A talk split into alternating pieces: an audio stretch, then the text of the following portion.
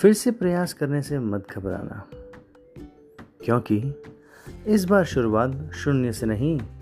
अनुभव से होगी